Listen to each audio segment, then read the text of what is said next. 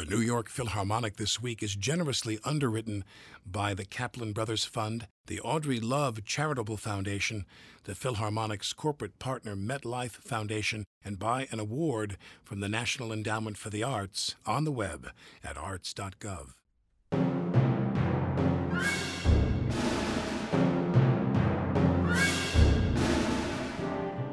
From the media room at David Geffen Hall it's the New York Philharmonic this week.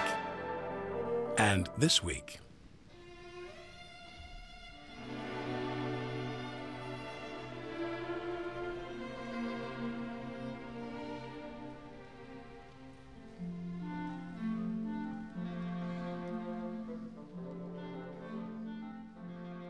Our Mahler cycle continues with a single work, the Symphony Number no. 7 in E minor. This is Alec Baldwin inviting you to listen now as we hear a recording of this rarely heard masterpiece from February of 1981. Rafael Kubelik will conduct the New York Philharmonic this week.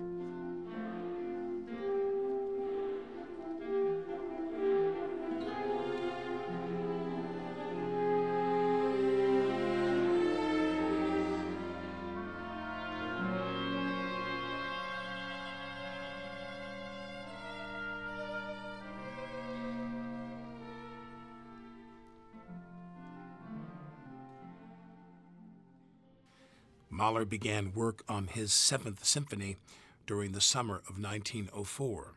The orchestration was completed two years later, and the symphony continued to undergo some minor revisions en route to its world premiere in Prague on September 19, 1908. The Seventh Symphony has several motifs in common with Mahler's Sixth Symphony, which is little surprise since their periods of composition actually overlapped a bit.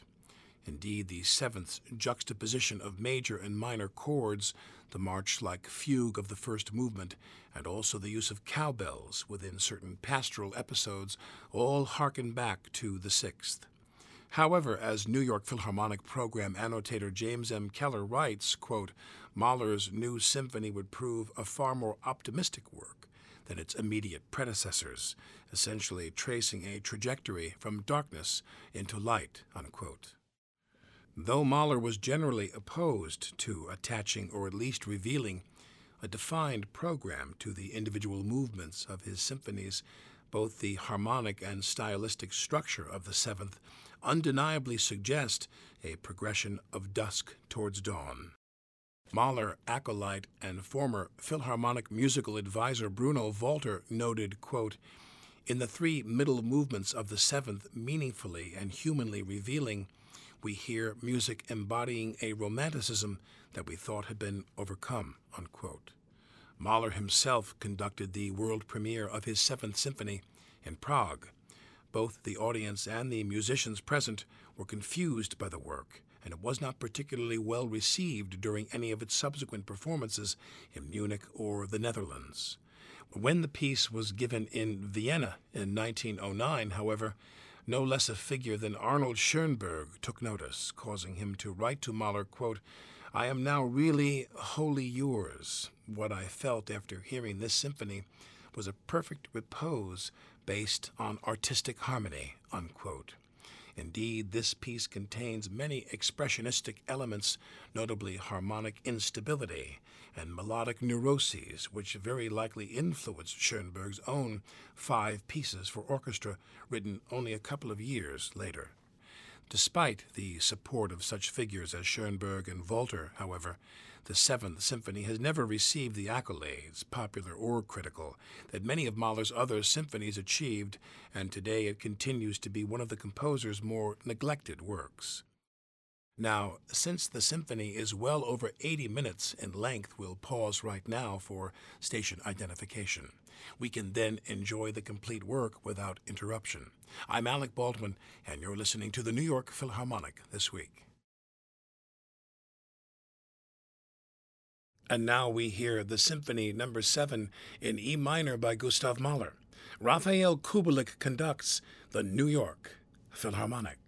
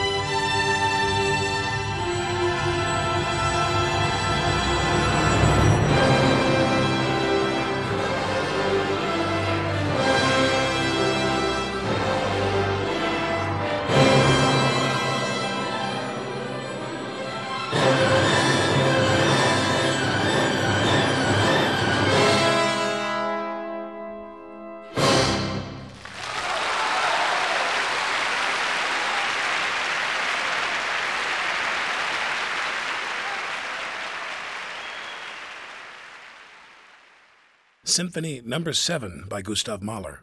The New York Philharmonic was conducted by Rafael Kubelik. That performance was recorded on February 28, 1981. It is commercially available as part of the New York Philharmonic Special Editions. More information is available when you visit nyphil.org. The New York Philharmonic this week is generously underwritten by the Kaplan Brothers Fund, the Audrey Love Charitable Foundation, the Philharmonic's corporate partner MetLife Foundation, and by an award from the National Endowment for the Arts on the web at arts.gov. And for now, until next time, this is Alec Baldwin wishing you good health and good music. This program is distributed worldwide by the WFMT Radio Network.